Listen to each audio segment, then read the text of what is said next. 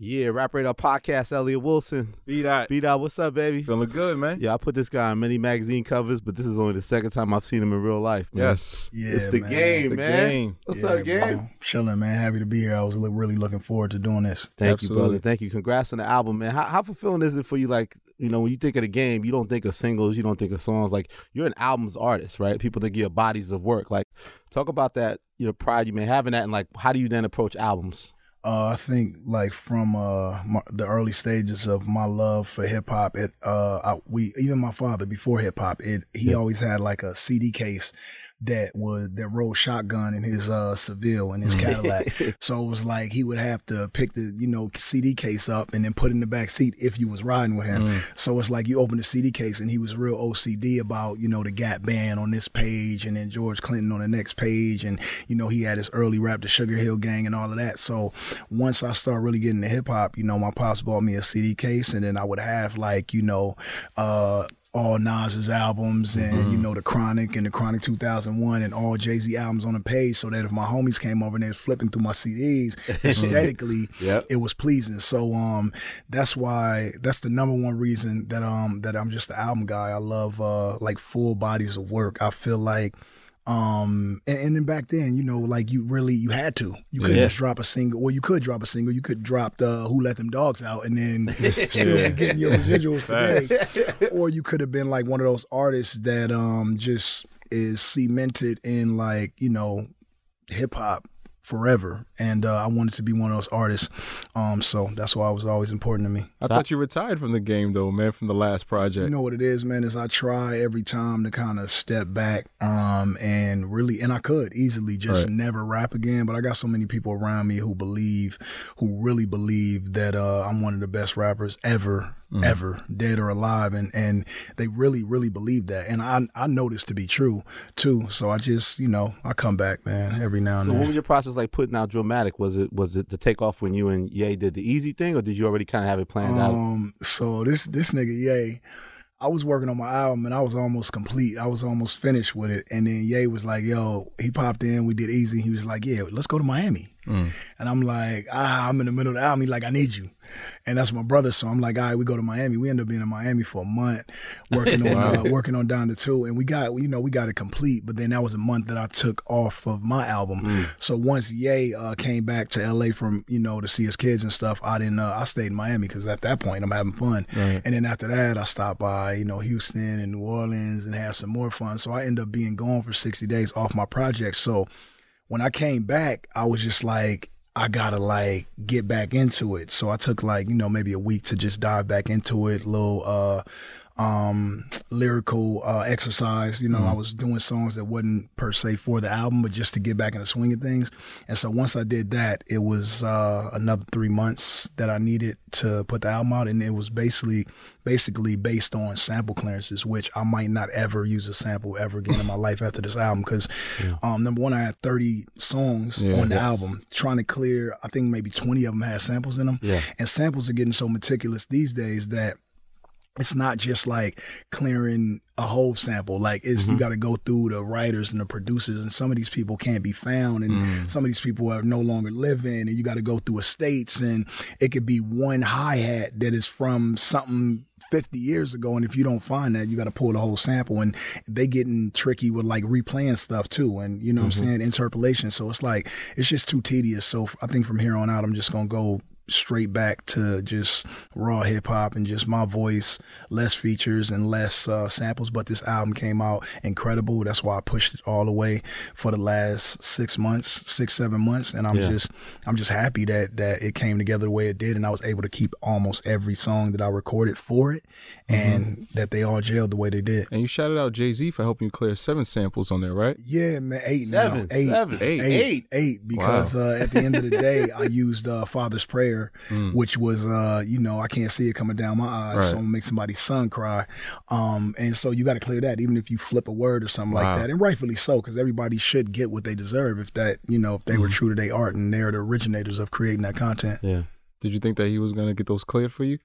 Um, because of my tricky past with throwing shots at Hov, um, you know, I think at this point he knows that uh, I have grown and I have matured, and also, of course, he have grown, and I mean, he's grown and been grown, and his wisdom, you know, uh, just by far is it's Hov, man. You know what I'm Yeah, yeah. saying? And so he he I'm pretty sure from afar he sees my growth. We have mutual friends, Mm-hmm. Tim, um, Pharrell. So he he know what's up. And um I just I was hoping he cleared him. He cleared something on Born to Rap too. So Right.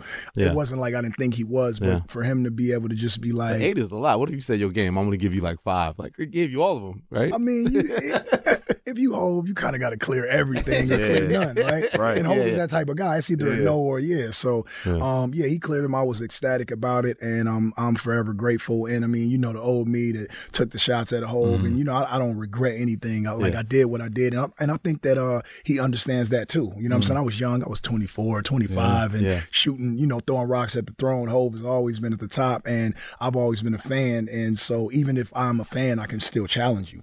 You know what I'm saying? Like, Mm-hmm. Yeah. if I feel like if Floyd Mayweather could have really boxed Muhammad Ali in his prime, like he Yeah. Mm-hmm. would have done that. It's not that he want to go to war with Muhammad Ali. It's just that he's a fan, and that guy is that guy. So Right. you always want to challenge that. You know what I'm saying? Yeah, and started from scratch too. You also referenced the conversation you guys had, and you said maybe I misunderstood what he was trying to say. Like Yeah, all right. So uh, Jimmy Henchman, my brother Jimmy Henchman, my good brother, man. Um, manager, yeah, former manager. was my was my manager at the time earlier on in my career. He took me to the 40/40 club and I was so excited that I was going to meet Jay-Z and to go to the 40/40 club and I hadn't even um really I don't think I might not even been signed to Aftermath yet, but um, I went to the 40/40 club and at the if you know anything about it, it at the bottom there's this bar, you know what I'm saying? And so I went straight in because we were told to wait at, at the bar. Hov is in a meeting with uh, Lyor and uh, Kevin Liles, and uh, so I was chilling at the bar. I ended up having shots. So when I went, when I finally got to meet Hov, he was upstairs, uh, or you know, I think in a room playing a pool,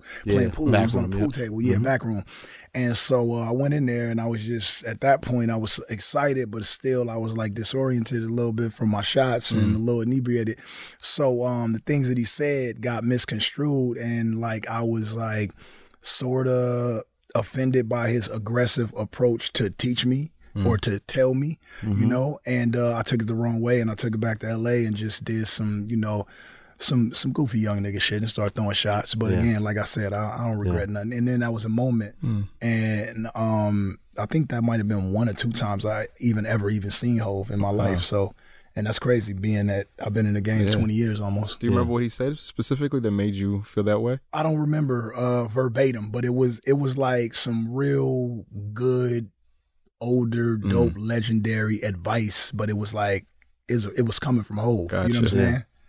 Yeah. you wasn't ready to receive it at that It's time. yeah, so yeah. It, competitive it's, fire. It's like if like Jesus really told you about yourself. you know what I'm saying? It's like you got drunk in the club with your homies and God spoke to you like, nigga, what you doing? Right. But it was something to the tune of like, you know, uh, like the beefs and shit that I was having early on in my career and Yeah. shit like that probably just was unnecessary and about money talk. But you know when you're young, you don't be trying to hear that. You know what I'm saying? It's like if I was in the room with like I don't know, NBA YoungBoy right now telling Yeah, him gotcha. to do this and Yeah. do that, it would probably go in one ear and one out the, uh, you know, and out the other because he young and he in his, you Yeah. know, he in it. Once you get right. older, that's why that's what I like hate a lot of times about hip hop is some of these artists they die before they get a chance to really grasp what it is Yeah. that they need to in life. It's it's the untimely demises of Biggie and Pac to you know them are the most notable. And if you think about Biggie and Pac, them niggas was wearing suits and hard bottom shoes to the club and Versace and, and dressing up like grown men. And then think about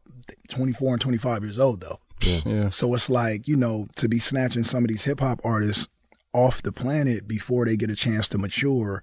Um, me being 42 and looking at that, knowing it, seeing it, it's just like I, I look in the mirror myself and I feel like totally blessed because that could have been me in 50 easily. Is that the reason why you decided to make a sequel for Start from Scratch? Um, I think that uh, start from I don't I don't really like sequels a lot. Sometimes when you do something so great uh, originally and it is uh, you know like world renowned and people really love it and appreciate it, that it should kind of be left alone. But I was feeling myself one night in this studio in this room, and uh, I felt like there was things that I needed to say, and so that was the song that you know that I that I set it on, and I and I really I really like that song, and I really feel like when I when I hear it, I feel, um, I think about Prodigy a Hmm. lot when I hear that song, and so Mhm. that's why I spoke, and it, and it's the um you know it's the getaway Mobb Getaway, Deep right. Yeah, yeah. Havoc gave me my first beat ever that I had from like a dope nigga in the game,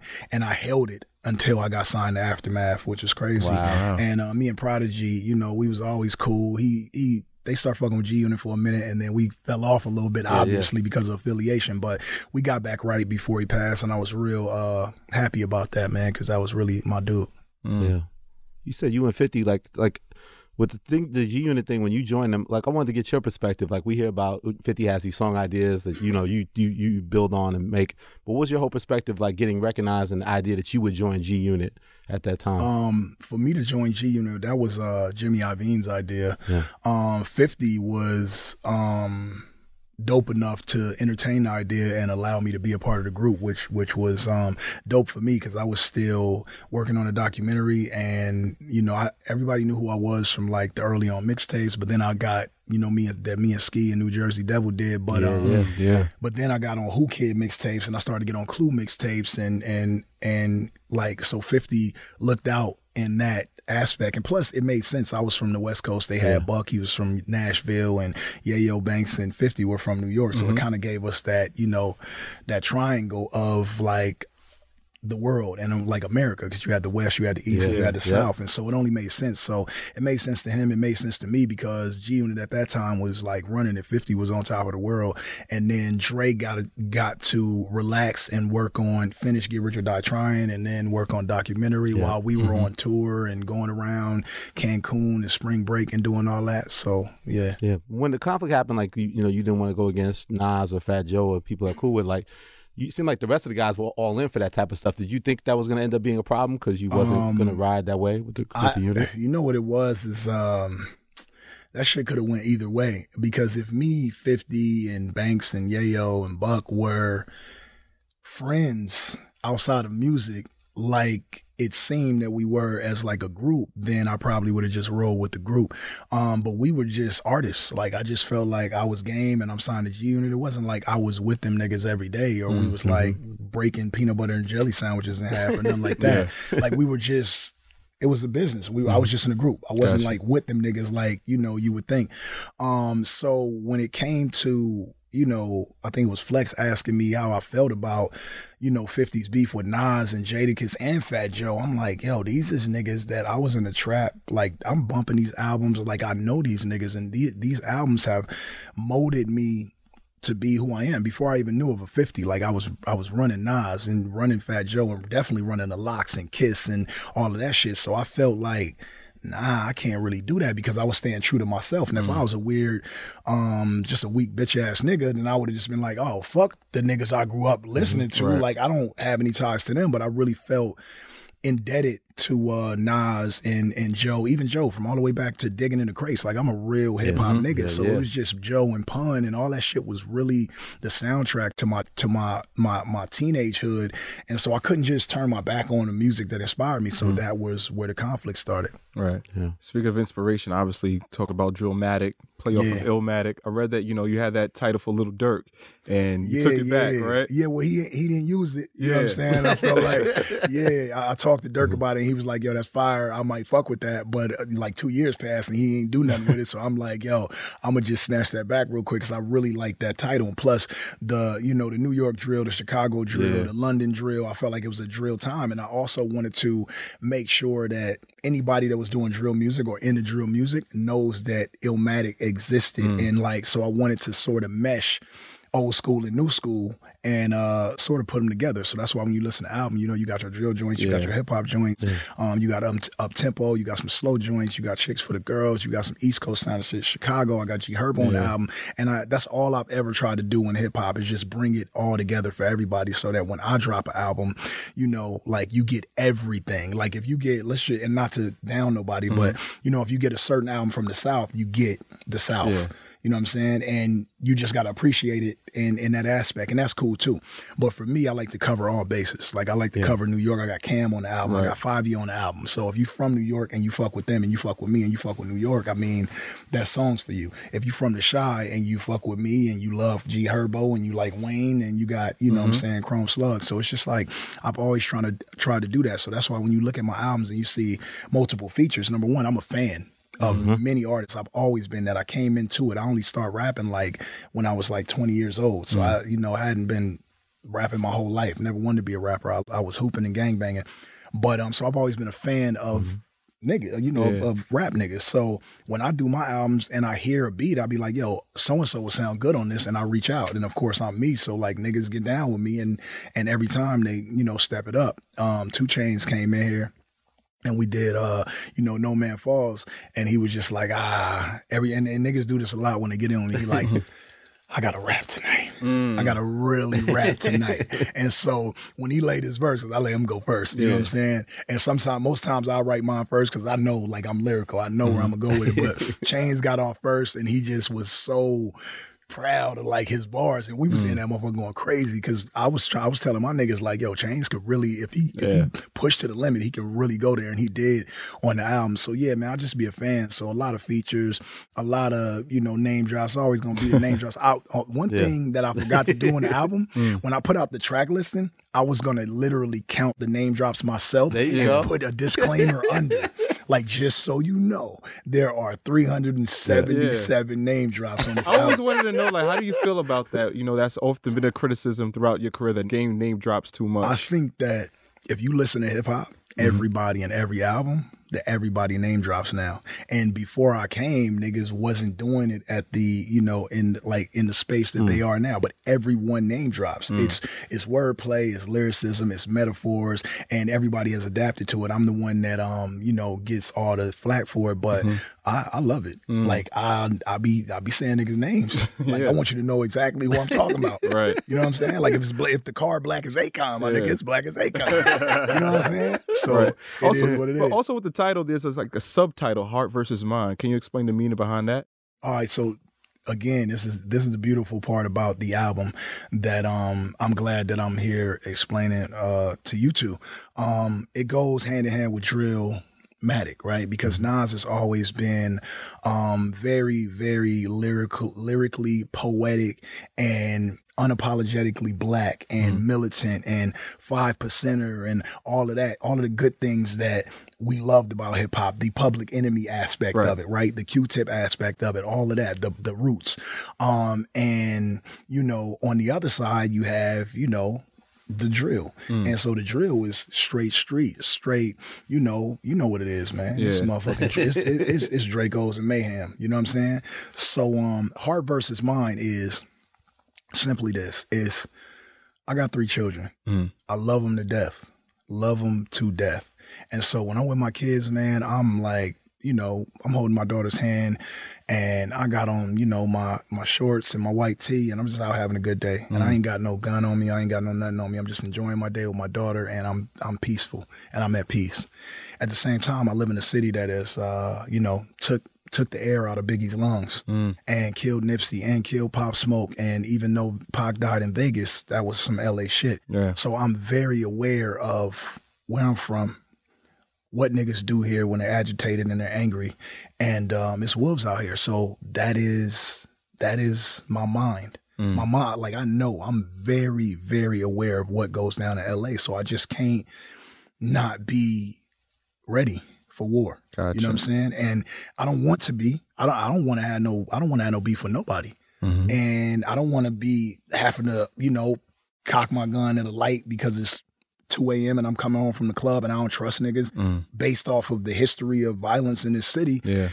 And at the same time, that might be a Saturday night. And the next morning, I might get up and go to church with my mama. But do it make me any less gangster or any less of a good father mm-hmm. because my heart is at war with my mind? I feel like that is everybody, especially with everything going on disease wise. And I seen, you know, the fiery crash, you know, in, in, Yeah. in Mid City the other day and everything going on with these mass shootings and all that. It's like we are all every human on this earth that has a heart and has a mind is at war every day with how they feel about certain things. We got people that, you know, don't want to take vaccines. We got people that want to take vaccines. We got women who are pro abortion and women who, you know, are on mm-hmm. the other side of that. It's just so much war going on Yeah. in, internally with every single human that it only felt right that I make my album Heart versus Mind because I don't want to get caught up in that. I don't want to be, you know, stigmatized with the, oh, he always changing his mind or I, I just want to be human. Mm-hmm. Like if I put on this outfit and I look in the mirror and it don't look right and I go back and put on a different outfit, like, I, am I allowed to be human? Mm. Yeah. You know what I'm saying? I don't want people to be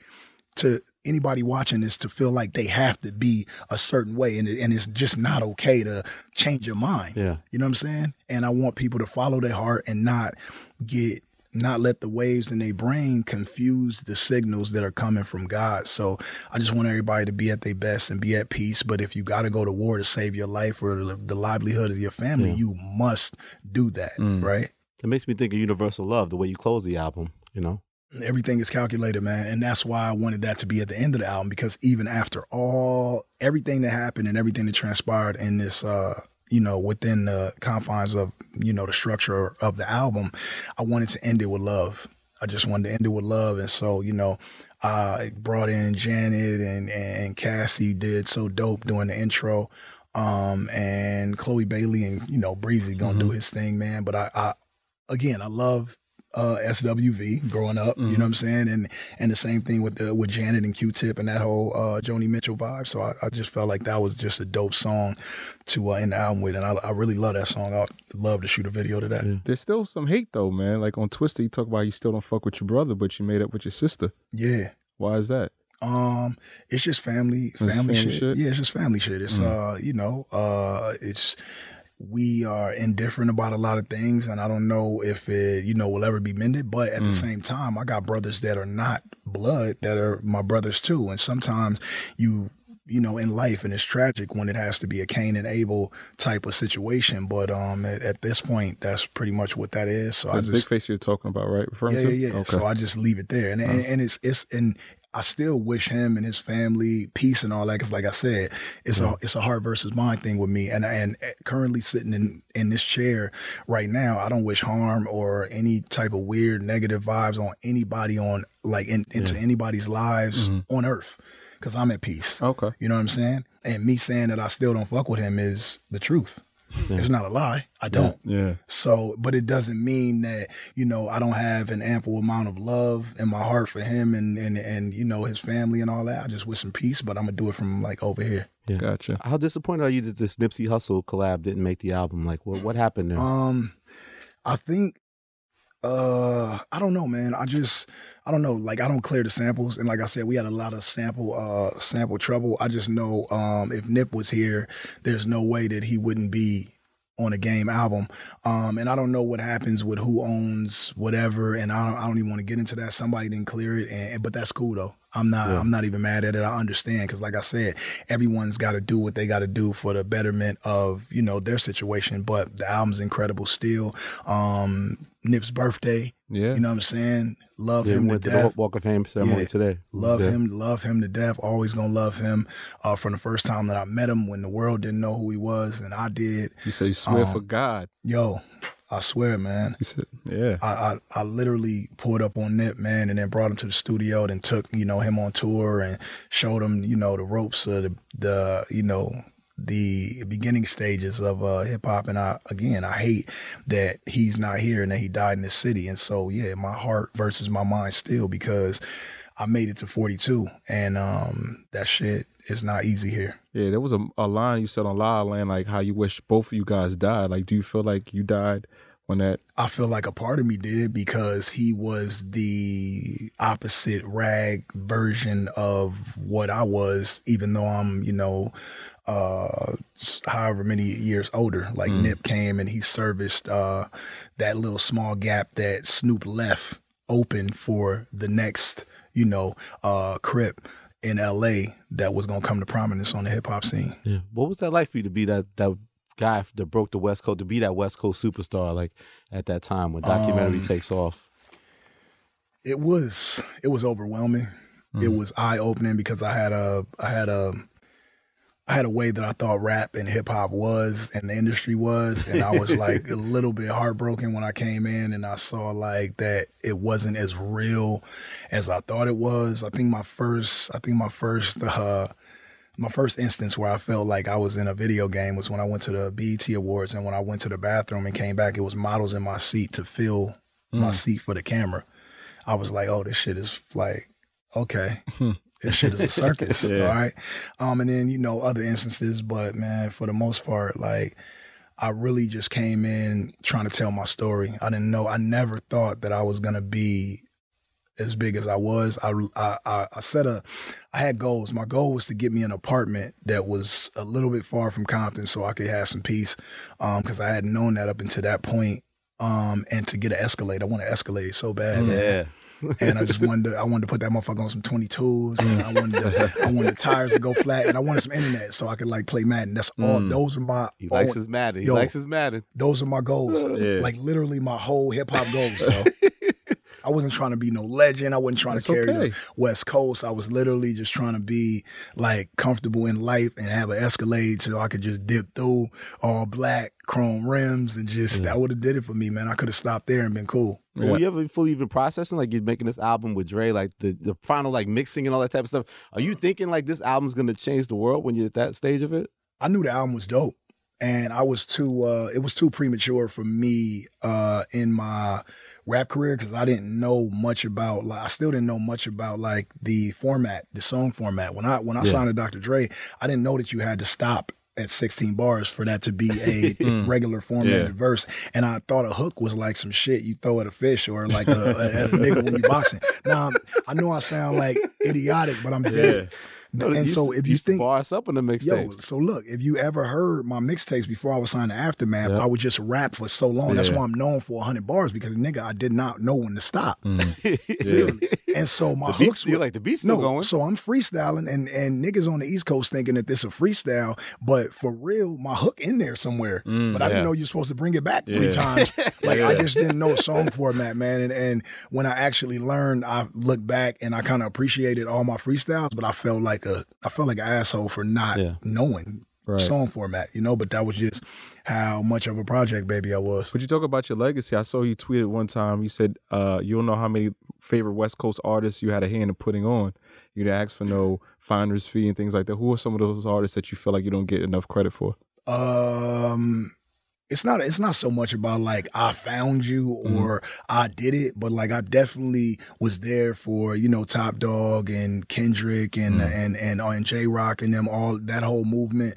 Um, I used to be in like I was you know the documentary is out. I used to be in uh at Top Dawg's house uh with my homie Tommy Tom in uh you know in Top Dawg studio, just you know fly on the wall and giving mm-hmm. input. Top Dawg could tell you all this shit. Yeah. And then you know Nip, I pulled up on Nip, you know, uh, yeah. numerous times times on uh, Crenshaw before yeah. he was rapping, and then actually um, when he started rapping, when he actually had a CD. Before that, it was just pulling up and seeing him out there selling and hustling, doing whatever he had to do. Um, but yeah, man, you know, uh, Glasses Malone, mm. early stages of Glasses, and um, like a lot, man. Like I, Simba been rising lately. Simba, I've been yeah, having Simba. I've been having Simba in here, and he brought him to that show. I still he been doing show. he been doing his shit. I had him in my show. I let him get that freestyle off, off. But and it's not so much of me like letting or saying I did this. It's just so much that I've always been an open book. You know, Ty Dolla Sign when he yeah. was doing, you know, the uh the whole jerk thing and all mm-hmm. of that before, you know, it was popping popping. I was in the studio with Ty and just always been an open my door always been open for anything on the West Coast to just come through and soak some game up or just catch a vibe. I've always been that guy, man. And I've always really, really, really looked out uh for people. And I, I don't need I don't need nothing for it. Like the niggas, everybody know what what it is with me. But it seems like you're a little bit reluctant to embrace this like legend status because like on Talk to Me Nice, you say how you Grammy nominated for a million records sold, but that's not what a legend is. Yeah. So I, I assume you're talking about yourself. So what is a legend? Do you don't consider yourself a legend? Uh, I can. Well, I do I do consider myself a legend, but not for the reasons that most people might consider themselves a legend. Number one, before I was ever a rapper, like I was already a legend in, in my hood for the various things that I did around there. Um, and then just my heart. Like I got a legendary heart. Just just for helping people and, and putting people on. Everybody around me has enough room to flourish and make something out of that existence.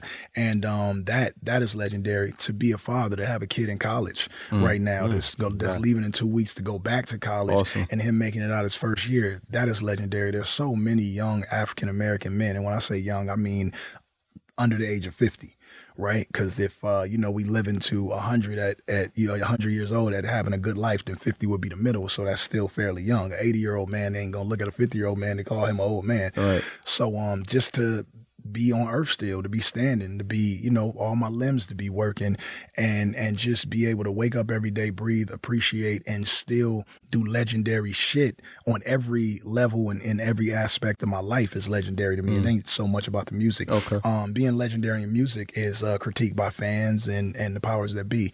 And uh you know i feel like i've I feel like I've really sustained hmm. a very illustrious hip hop career over the last 20 years. This is what 10 albums and hmm. I don't put out I don't put out trash. I put out complete bodies of work and I give my fans what they deserve every single time, give or take a few little down moments, hmm. but I, I put out classics and to be putting out a, another classic with this album, this Drillmatic shit is a classic. And to be putting out a classic 20 years later after putting out a classic is fucking outstanding and that's some legendary shit. And You're working with another legend, Hit Boy, who's executive produced on Drillmatic. Did you want to use other producers instead of relying just on Hit Boy? Man, Hit Boy, when you do when Hit Boy do an album, ain't nobody producing on the album except Hit Boy. Right. Even all so the slots, just, right? That's just know that. Him Just Nas. know that. Yeah. But Hit Boy, we had a comp. Hit Boy got a good rapport with you know my other my other producers, you know, uh, Big Dude and uh, Chill Chiller, um, and this uh, Davon, and and so we we we we keep a a family atmosphere. You know what I'm saying? And so Hit was just all the way down with, you know, ex- executive producing the album and allowing, you know what I'm saying, and being down with other producers doing their thing. There was never a point where he was like, ah, I can't do this. We had a conversation about it. He like, yo, you know, I usually don't even, you know, Yeah. Produce albums that have other producers He's on them. with it. Um, yeah, and as rightfully so, Right. it's Hit Boy. But um, with me, I think again, uh, I fuck with him at the early stages of his career too, and we did work way back in the day. So it's it's that love, you know what I'm saying? And I, me and, yeah, me and Hit did Boy, for the city. me and Hit Boy Pops, we we you know we down. Um, and so Mm. love the big hit, and um, yeah, man, hit. like it's just always a a good family vibe with me. So yeah, Hit Boy came in and we did our thing, but he overseen everything that I did, and um, if it wasn't up to par or he didn't like the song, he said it and we snatched it because at the end of the day, it was a Hit Boy album. Mm, Wow. that's dope. He produced six officially, but you saying his hands was on We, everything. me and Hit Boy did about I don't know thirty songs, but you know for uh, the format and and the um basically you know what I was doing with the album Drillmatic and Heart versus Mind like and then the sample clearances like we put on the album the 30 best songs that we thought would fit um and they gelled together and I, I feel confident that we did an, an amazing job. you mad that Drake with the braids didn't make the Nah, album? nah, but Drake Drake came through with 16 bars of excuses. You know what I'm saying? but that, hey, look, that was a good voice Was that note. a real voice memo? that was a real voice memo. Wow. Yeah, that yeah. sounds like the boy. like yeah, he, that. But see, one thing about Drake, man, is like that's that's my dog, man. He he, um, if you haven't ever met him, man, that's he one of the most humble, coolest billionaires that don't even want to be known as a billionaire that you ever gonna meet. I got nothing but love for Drake. Every time we see each other, it feels brotherly. Him, Chubbs, Forty, the whole, you know, Nico, all those guys, man. Those are all my guys, and I'm definitely riding for Drizzy. Yeah, Cause 100, 100, 100, 100 is one of my favorite uh, Yeah. Drake features. That's a Like, great you got the video in Compton. Like, yeah. yeah, I nah. feel like he was. he got some things off his chest He in that came, joint. yeah, he came to is see the block, man. Yeah, man. Drake came to hang out for a day. I read an IG post too that you for this album you pulled over on La Brea to write rhymes. You say you haven't done that since. Universal Love, man. I That was haven't did that since like the documentary or something. Mm. Uh, yeah. Uh, I wrote "I Don't Need Your Love" in the car like that. Um, in Beverly Hills in the Wilshire Corridor, and I told myself when I wrote it, I was like, man, I'm gonna get one of these condos after my album drop, and I end up doing that. Um, but yeah, I pulled over on the bread one day because I was just like, I just gotta stop and write this now. So if I go all the way home, I'm probably gonna not be in the mood, you know. Mm. Um, so I stopped, and you know, people came by and he was honking, and you know, but yeah, I got it done, and I literally because I I had been struggling with writing the verses for that for like a week Mm. because I couldn't figure out how I wanted to approach it because I didn't want to leave anything out. Um, I wanted to make sure that I had all of the uh, current events in there, the Mm. Uvalde thing, and then the Buffalo 10 and all of that. And I like I needed to pull over and get that off. And by the time I, I was there for like two or three hours, and after I left, I had the song done and came straight here and did it. Mm. That's one thing I noticed about the album. Like it seems very relevant. Like Heart versus Mind, for instance, that's my favorite one of the Oh project. yeah, I ran that up right on it sounds like you recorded it yesterday because you have like Beyonce references and like a little controversial kind of. Yeah, well, I told uh, I had a conversation with Mustard about uh, being a part of the album because I like it's West Coast. I like to you know bring in as many mm, uh, West Coast powerhouses as I can. So uh, Mustard was like, "Yo, hit me in the fourth quarter, and I'm gonna just give you one beat." And I, was- he was like, I wanted to be the title track, and I was like, all right. And he, and so I explained the concept to him, and uh, I told him what it was, and he held he held that beat for me, and he gave it to me, and I came in on the last day that I could record, um, the last day that Jaycen Joshua was gonna mix anything, and uh, so that's why everything in there is just so so current, Yeah. and uh, and it was dope because the album was coming out the next you know next Friday, and uh, I got to uh, service um Brittney Griner in there the way that I wanted yeah, to. yeah, Um and I got to get everything that was, you know, on my mind that night in real time out in the next week. So Right. that was dope. I know. I want to know what's on your mind with you and Eminem, man. The Black Slim Shady. What's the reason for going at Eminem? Um, just because nobody does. number one, uh, number two, I, I, I pissed off a lot of people with that song. Uh, you know, M got a lot of stands, but uh, as far as like it being personal, Mm. like it's not personal. Like you know, I, I like I came up on M too. Like I remember the first time that uh, you know, uh, hi, my name is, you know, came out. I was like woed by it. I felt the same feeling when I heard that that I felt when I heard Juicy from Big the first time. You know what I'm saying? Like when Juicy came out, I was in the 10th grade and I was walking out to lunch and they would play um, music in the quad area and that shit came on and niggas didn't know who or what the fuck that was, but we never heard a sound like that in my life. And so when I heard, hi, my name is Slim Shady, um, I felt the same way. So yeah, I, I, you know, I always fucked with him. And then, you know, the whole aftermath and the shady thing. And he was on the documentary. Um, I think, uh, me and 50's fallout kind of made him choose a side and he wasn't doing that shit that I did. He like, yo, I'm going with 50. Fuck you niggas. But, um, yeah, but, but I just felt like, you know, I had some emotions, you know, a little bit about like the Super Bowl shit and yeah. all of that. And then, you know, that's like Dre's boy and Dre don't rap. So it's like, you mm-hmm. know, if I want to, you know, have a conversation with Dre or I'm mad at Dre, like, let me poke shots at Eminem. And then 50 can't out rap me. So it's just like, you know, he doing his TV thing and, you know, more power to him. The shows are great. But as far as like rap shit, like, I got that mm-hmm. locked. And so the only person that I could rap with or try to poke the bear and see if like he really want to, mm, mm. you know, go there is him because it's, it's him. So you understand why people might call you out on your hypocrisy because they put out you put out a list like a lot last year about your favorite rappers or your Right. top rappers, and Eminem was like at number four. So people are just kind of like questioning. Yeah, that that's cool. But as and and I mean you laughing, but we had already covered this when I said my heart be at war with my mind, and so is yours. And I'm pretty mm. sure there is, you know, uh an MC out that you might have thought was number one at one time that mm. is not your favorite anymore. It's just is That's what fair. it is. And then another thing is that like again, it's the it's the Floyd Mayweather and you know mm. Muhammad Ali thing. It's like if he's number four and I feel like I'm number one for me, why wouldn't I just take a shot or challenge everybody in the mm. top ten? Why why not? Yeah. When you are on a boxing level, and I love boxing and I mm-hmm. love the competitive nature of it, and I also love the rankings and how you rise up. If you met Floyd Mayweather when you were, you know, coming up in the Olympics, mm-hmm. and then you ended up, you know, being undefeated, and now you have a chance to fight him, you're gonna turn down the fight because you're a fan? Right. Yeah. Or you gonna not? Are you not training to be better than Floyd Mayweather? Or if, if he is undefeated, fifty and zero, I mean, what are, what are Yeah. we doing? It wasn't. It's with with him. You know, uh, specifically, it wasn't a personal thing. It's just that, like, you know, I did it with Hov when I was younger. Mm. Just sometimes you shoot shots, but hip hop got to be interesting. These niggas these days are so goddamn boring. Or every time somebody want to beef, or every time somebody want to beef, somebody got to die Yeah. or some shit. Like I don't get that. Like what happened to just like you know MC Shan and like KRS? Being competitive. them Yeah. niggas are still alive, both of them. Yeah. And it was just like, you know, the bridge is over these days might get niggas shot the fuck up. You mm. know what I'm saying? But Yeah.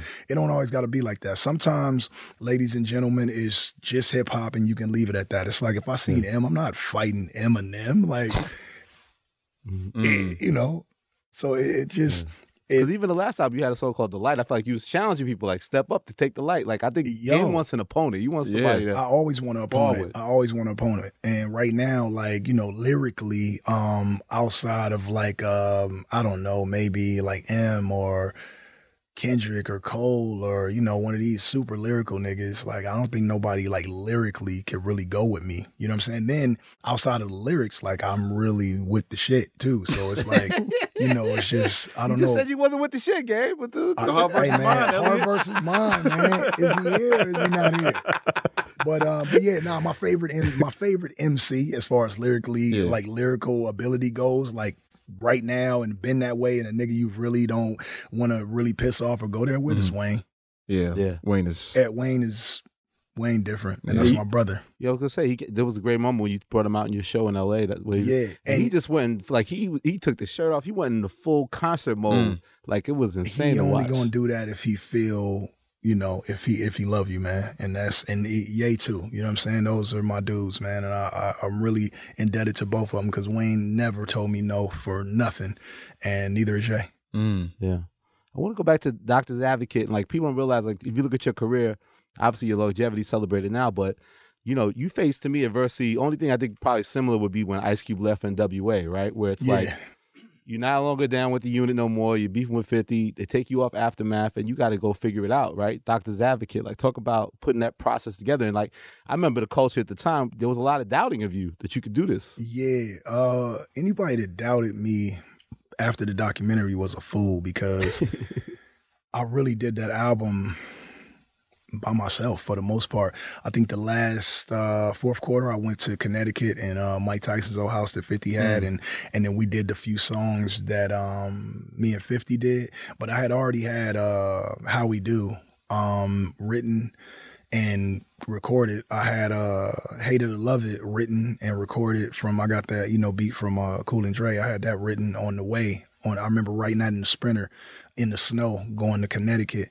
Um, and 50 is like a hook genius. He a melody genius. So Yeah. when I got there with the beats, um, like he just put his melodic tone and his verses on the songs and he did his thing because we were unstoppable once we dropped them songs. Like that shit was just the perfect icing on a fucking on a hip hop cake. And so I'm I'm ever I'm forever indebted to him for that moment that we created.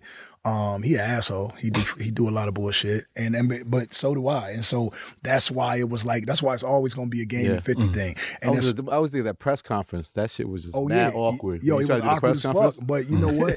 50, 50 was he was genuine on that day, and I was still an asshole. And Oh wow! So, so you think but- he was he was more genuine? Nah, he was way more genuine, way more mature than me. He a little bit older than me too. And but the but see one thing about 50, 50 always understood the uh the business aspect from the beginning. I came in not really giving a fuck about nothing. Like I didn't care about I just didn't give a fuck about paperwork and business and what this uh if I did this, it was gonna fuck up this deal. 50 was doing even if, like from vitamin water, like the early days, uh the G unit clothing, like this nigga was on it business wise from the beginning. So he knew what that press conference was gonna do. He knew he knew that it would fuck up if we didn't get it right, that it would fuck up money. And uh I didn't care. And so you could see the look on my face. And if you really look at 50, you can tell that he was genuine. And I commend him for that on that day too. Um, but from then to now, like, you know, 50, 50, 50 no, man, he, he an asshole, man. He do a lot of asshole shit. No, but with Doctor's Advocate, you're not getting no Dre beats though. Like, the, tell I me what you built. Like, what's the? Hey, what's, man, how did you approach making that album? I, before I knew Dre, I didn't have a Dre beat. The reason that Dre signed me was because I was dope without a Dre beat.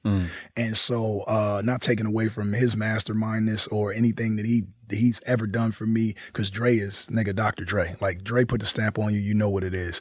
Um, he did it for Kendrick, he did it for Pac, he did it for Snoop, he did it for M, he did it for 50. Nigga Dr. Dre is always gonna be Dr. Dre. And for me, he's like um what what Quincy Jones was to soul music. Like it's it's Dre. So mm. you got these guys like you got Quincy Jones, you got the Lionel Richies, you got the Dr. Dre's, you got the Pharrells, the Timbalands, the Swizz Beatz, and now you you know the Hit Boys, and there's a lot of you know a slew of producers I'm leaving out, but mm-hmm. you you get what I'm saying when I when I when I say that like Dre is Dr. Dre. It'll, it'll never be another Dr. Dre, and and you you would want to have him um, as a part of anything that you're doing versus not having them. So mm. it wasn't my choice. It was just my attitude's choice and how um, the label Interscope and Jimmy Iovine, Doug Mar- Doug Morris and, and Universal had to ride with the the nigga who was bringing the the you know yeah. moving the yeah. real units. Um, and documentary sold well, but Get Rich or Die Trying was you know some other shit. Um, and not and nobody did that until I mean nobody had did that since Eminem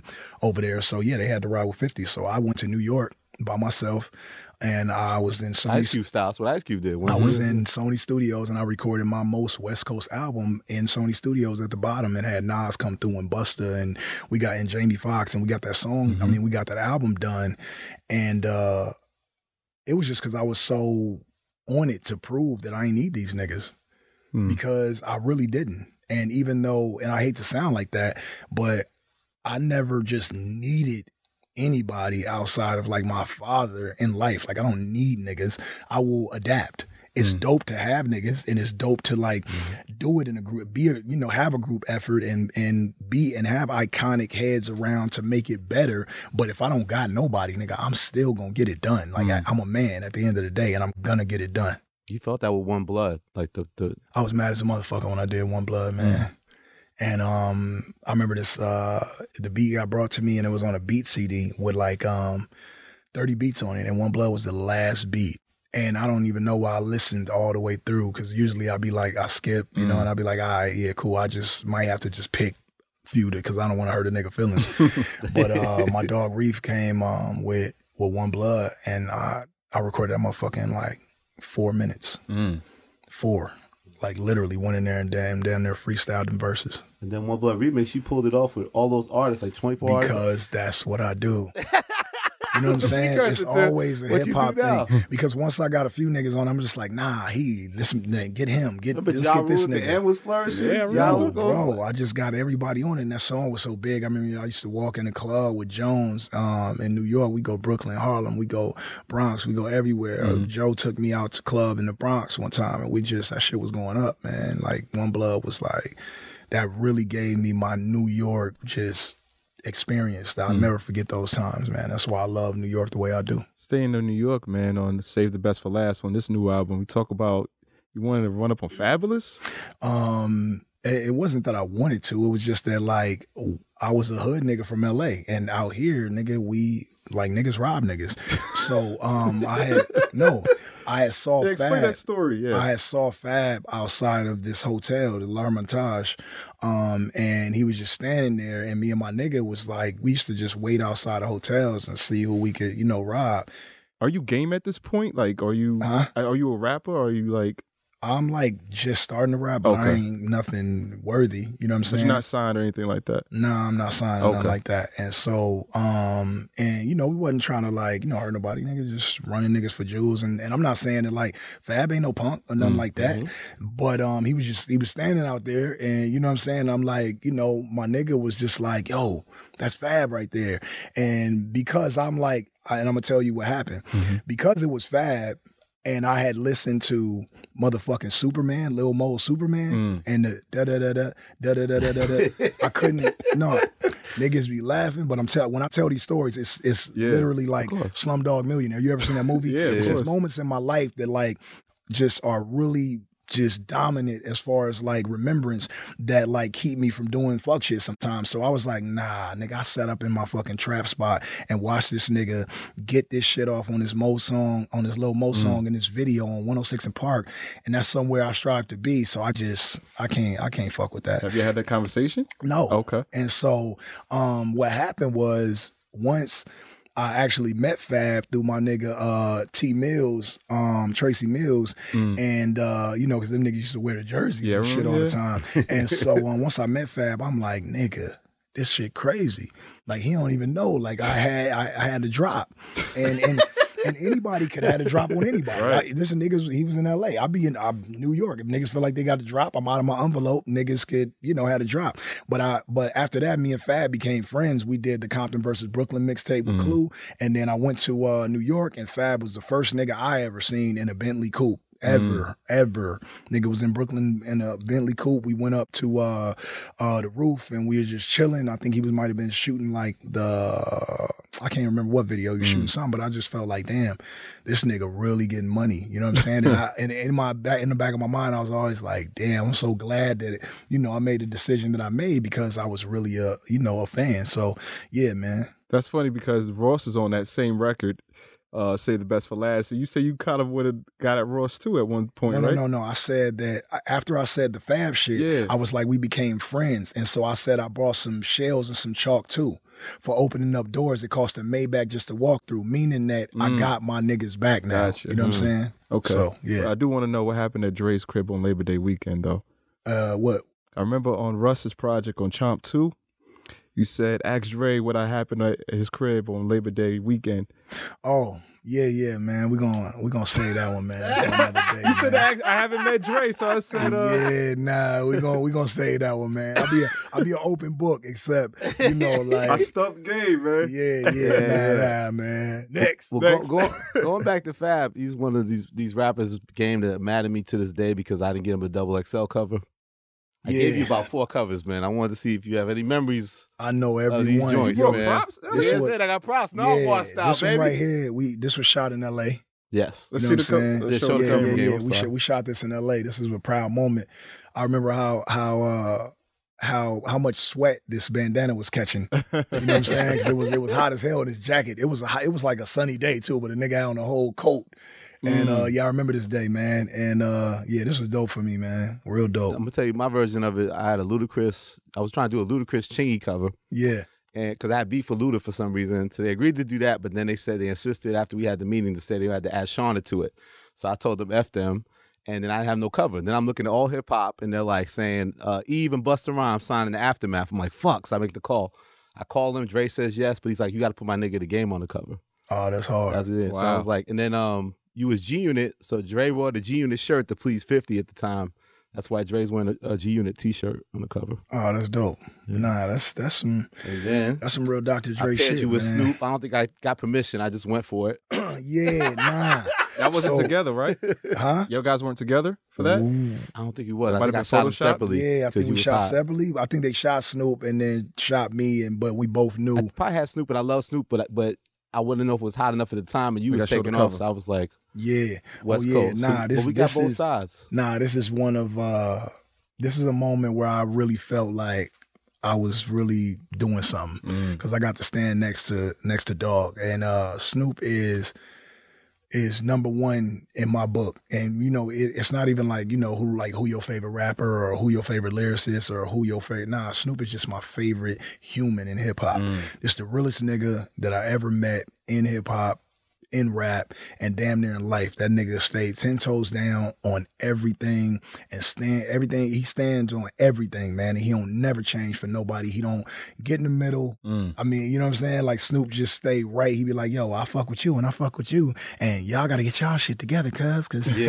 you know, yeah, yeah. shit ain't right. Yeah. You know, but like, nah, man, Snoop is my big brother, my aunt, and I love him, man. Two But more, two more. This guy Yeah. got too many covers, man. you The, know, but- the butterfly though. yeah. The butterfly. Wait, give me that one. Narwhal style. Beat out. Yeah. Sorry, I know. Narwhal style. Like Gallagher over here. Yeah, nah. So the so the the story with the butterfly is that uh, my dad wrote this poem for uh, my grandmother called the butterfly, and so I always wanted to get a butterfly like tatted somewhere because that poem meant a lot to me. Um, and then I went to Cincinnati and I saw this nigga. This nigga looked like this nigga looked like he just broke out of jail from doing like three life sentences. This nigga Mm. had a big butterfly on his on his face, like right here, but it was huge. Mm. And I was like, I had been hesitant to get mine because Yeah. I was like, Oh, it ah, was what big niggas deal. gonna say? Yeah. and so then I went to New York And uh, I was doing 106 in Park, and then after that, I think I had TRL, but I had like a few hours break. So I went to the tattoo shop, just walked into one, and I told him the, uh, that I wanted a butterfly. And this nigga, like, Danner gave me a moth on my shit. And so that's why it wasn't that I wanted to cover the butterfly. It's just that shit wasn't butterflying. All right. So uh, I damn near like I just covered it up, man, and put the LA over it, and it worked out. But um, That's yeah, tame now to compared to today. You know what people are getting. yeah. Oh, facts. This ain't shit. Right. Yeah, this is you with the LA. Last one. The LA. Yeah. He LA'd it out. Yeah. I had to LA it out. Yeah, I remember this. This shot in LA too. Yeah, I think so. Yeah. You can show the camera real quick. Um, yeah, right here. I remember that issue. Yeah, the the one where I was holding the gun up like this, that wasn't double XL. Uh, I Nah, so. that was a No. source. I Oh, that was a source. That was a I, could, source. I couldn't Oh, do yeah. that game. I had to sell these, Yeah, fuck these them niggas. man. fuck, fuck, fuck the source. no, I'm with you. I didn't make him say Nah, that. it's all good, no, but man. you used to, early on you did shout out Double XL a lot, and that used Yeah. to get me hyped because we wasn't number one yet. So that, well, I gotta thank you that for that. was the part of like being in the unit that like you know Fifty wasn't fucking with Benzino and them, Mhm. and uh, who was it? Uh, Dave Mays. Jay Mays, Yep. yeah. Yeah, 50 wasn't fucking with them. And so, and I wasn't fucking with them because, like, they wasn't giving niggas, like, on the West, like, five mics for real. And I really, at that time, like, getting five mics in the source was, like, absolutely It Absolutely. was a big deal. the, the, that was the biggest deal. Yeah. And so, being an up and coming rapper, like, I really wanted five mics in the source. So, really, when them niggas really didn't give me five mics, I was like, all right, nigga, fuck y'all niggas for real. Right. But yeah, you, well, nah. you can have those game Noir style if you want. oh, If you yeah, yeah, that's dope, man. yeah, Since we're talking brother. about covers, man, um, on the Drillmatic, the cover features my homegirl Brittany Sky. She's braiding your hair on a burning couch. Can you explain the significance of that art direction? Well, um, so basically, um,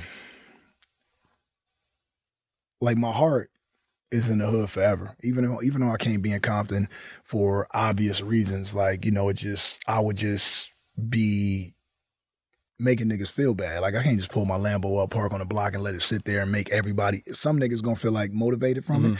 Other niggas gonna feel like this nigga showing off, and like you know what happens. Like when so I can't be there every day, but my heart is always there. So that's why I'm getting my hair braided on the couch Mm. because it's like that's what niggas would do in the trap. You know what I'm saying? That's what I I would get my hair braided on the couch.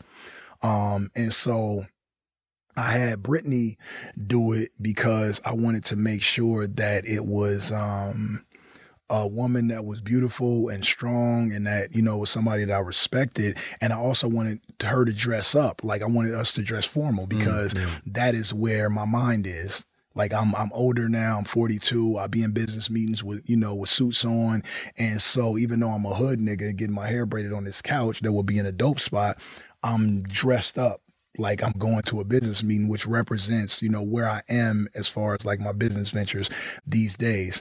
Um, and then being by the beach is that's my mind all the way. That's where my mind wants to be. My mind wants to be as free as the ocean, man, just flowing and just I want my thoughts to just be everlasting. I don't never like you go to the beach, man, the the the ocean just goes back calm and comes up rushing since earth has been here. And it's going to be there after all of us perish. And so that's why the ocean means that much to me. And the last thing that i want to do for myself um the last goal i have in life uh for myself is to buy me a beach house and just wake up every day and just hear that sound man because that's really how free um and how at peace i want to be um towards the you know later stages of my life That's dope, man. You gotta respect the growth, man. No Yeah. landlord to slap, right?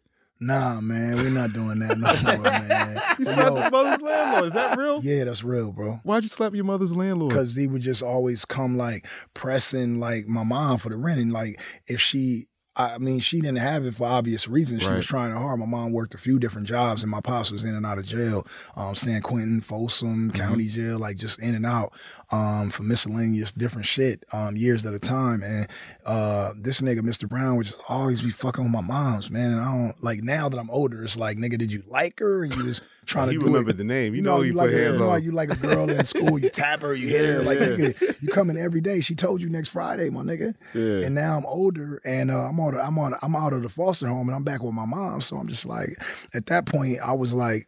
I wasn't even my mom's son no more for real. I was kind of like just gang banging and not the baby that she knew. Because when I went to foster home, I was in the third grade. And when I got out, I was in the ninth grade. So by that time, um, six years being away from your mom and being in a different, you know, environment, um, I just rebelled and I was straight, got out like just a straight gangster. So I was with all the shit. And, and I really love my mom and I love my sisters and any type of disrespect was going to get met with violence. Yeah, fuck you, Mr. Brown. There you yeah, go. nah, Mr. Brown probably chilling right now, man. you know, my, my heart, man, my heart, not my mind right now. Gotcha. Nah, but once again, respect to that that that young man was was a wild young man. So it's great to see man, it, forty two year old game. yeah, man, I, I'm a lot more. uh I wake up every day, and these days, and I'm just at peace, and I and I don't really fuck with nobody. Uh, besides Eminem on this album, you know what I'm saying? But but we we explained what that was, Right. man. Last question before we get out of here, game. Are you really the man behind Demi Lovato's success after rehab? This guy. I'm just asking, Jay. He's a Hey, shooter. yo, Demi, Demi is a Demi is a good friend of mine, and we had some, we had a lot of, a lot of talks about like uh, depression and drugs and Hmm. rehab and how to fight back. And yeah, I've been there for her in um in some times where she needed to be lifted, and uh, we, you know, we talked about it and we did it, and I'm proud of her Hmm. um for where she is now Okay. versus where she was when she was in her darker days. You know, she she dope. Good to know. Well, game, thank you, brother. We appreciate you, man. All Thank love, finally brothers. do this, man. No, I got the, the bum, I got Absolutely. the bum finger. I Gotta stay healthy out here. Yeah, man. Salute the game, man. Yeah. there we go. Rap Radar Podcast. Yeah. Yeah, Yeah. man. Yeah. Yeah. Thank you, brother. Thank you, gang. Yeah, that's gonna be good, man. I'm listening to the good? lyrics. I'm listening to the Yeah, music. you gang. know this guy right here. I He did my hey, yo. Yeah. Rap Radar is Interval Presents original production from Hyperhouse, produced by Laura Wasser. Hosts and producers Elliott Wilson and Brian B. Miller. From Interval Presents, executive producers Alan Coy and Jake Kleinberg. Executive producer Paul Rosenberg. Recording engineer Jeremy Ogletree. Editing and sound design by Mike Dorsey. Operations lead Sarah Yu. Business development lead Sheffy Allen Swag. And marketing lead Samara Still. Listen on Amazon Music or wherever you get your podcasts.